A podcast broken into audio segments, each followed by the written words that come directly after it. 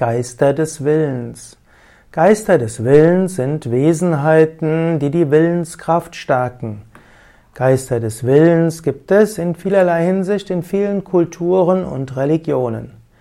In der Anthroposophie werden als Geister des Willens die sogenannten Thronoi bezeichnet, die sogenannten Throne im System der neuen Engelschöre, in der wie sie erstmals oder wie sie ausführlich beschrieben wurden von Dionysius Areopagita und wie sie in der christlichen Engelslehre eine besondere, ja, eine besondere Rolle spielen und auch in der jüdischen Engelslehre eine Rolle spielen.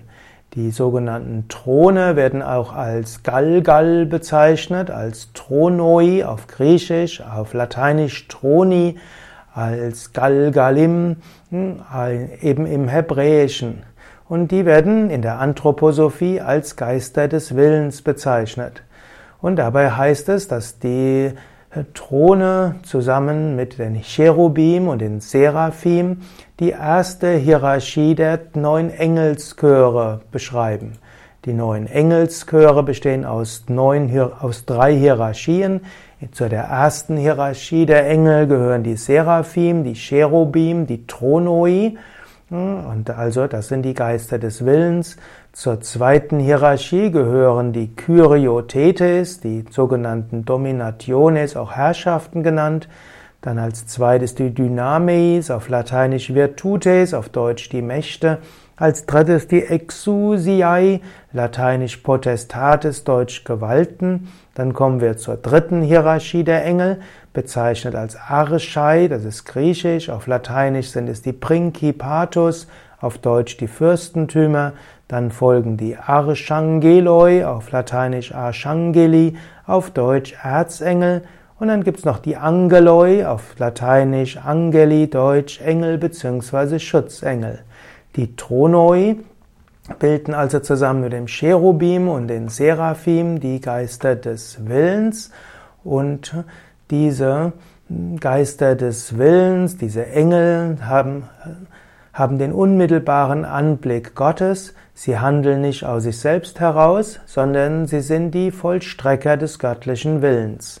In der Anthroposophie haben die Geister des Willens als Herrschaftsgebiet die Saturnsphäre. Die Substanz, aus der die Throne bestehen, ist also der Wille. Und dieser Wille ist etwas, was hilft, dass überhaupt die Welt funktionieren kann. Das, die Gruppen-Ische gelten als Nachkommen, insofern die Gruppen-Ische der Mineralien gelten als die äh, Gruppen, als die Nachkommen der Geister des Willens. Die Geister des Willens, die Thronoi, werden manchmal auch gleichgesetzt mit den Ophanim, die im Buch Henoch beschrieben werden, als sogenannten Räder, die die Räder des Thronwagens Gottes sind. Das sind also einige Aspekte der Geister des Willens.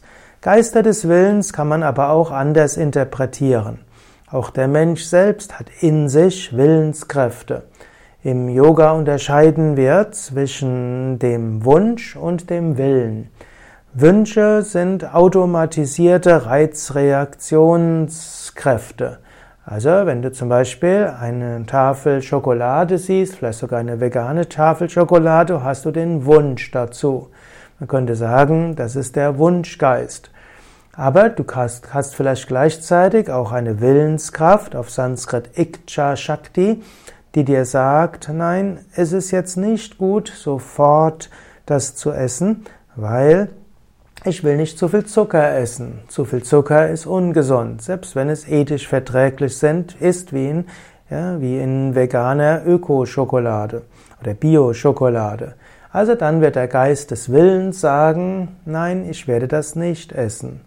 Der Mensch hat eben die Fähigkeit, nicht nur einfach Wünschen zu folgen, wie das vielleicht bei vielen Tieren der Fall ist, sondern er hat auch einen Geist des Willens, eine Willenskraft, mit der er das umsetzen kann, was er ethisch für richtig hält. Also es gibt die Wunschkräfte und es gibt die Willenskräfte. Und die Willenskräfte sind letztlich die Kräfte hinter der Buddhi. Und diese Willenskräfte kannst du schulen, indem du das tatsächlich umsetzt, was du für richtig hältst. Jedes Mal, wenn du einen Wunsch hast, ihn aber nicht umsetzt, weil du innerlich überzeugt bist, dass du etwas anderes tun willst, wächst deine Willenskraft. Und gerade im Raja-Yoga-System ist es wichtig, den Geist des Willens zu schulen und zu lernen, nicht mehr abhängig zu sein von den Kräften des Wunsches, von Instinkten und so weiter. Wünsche sind nicht schlecht, auch Instinkte sind nicht schlecht. Aber was Freiheit ausmacht, ist die Fähigkeit, eben nicht einfach nur Wünschen zu folgen, sondern in der Lage zu sein, aus eigenem Antrieb heraus das zu tun, was man für richtig erkannt hat.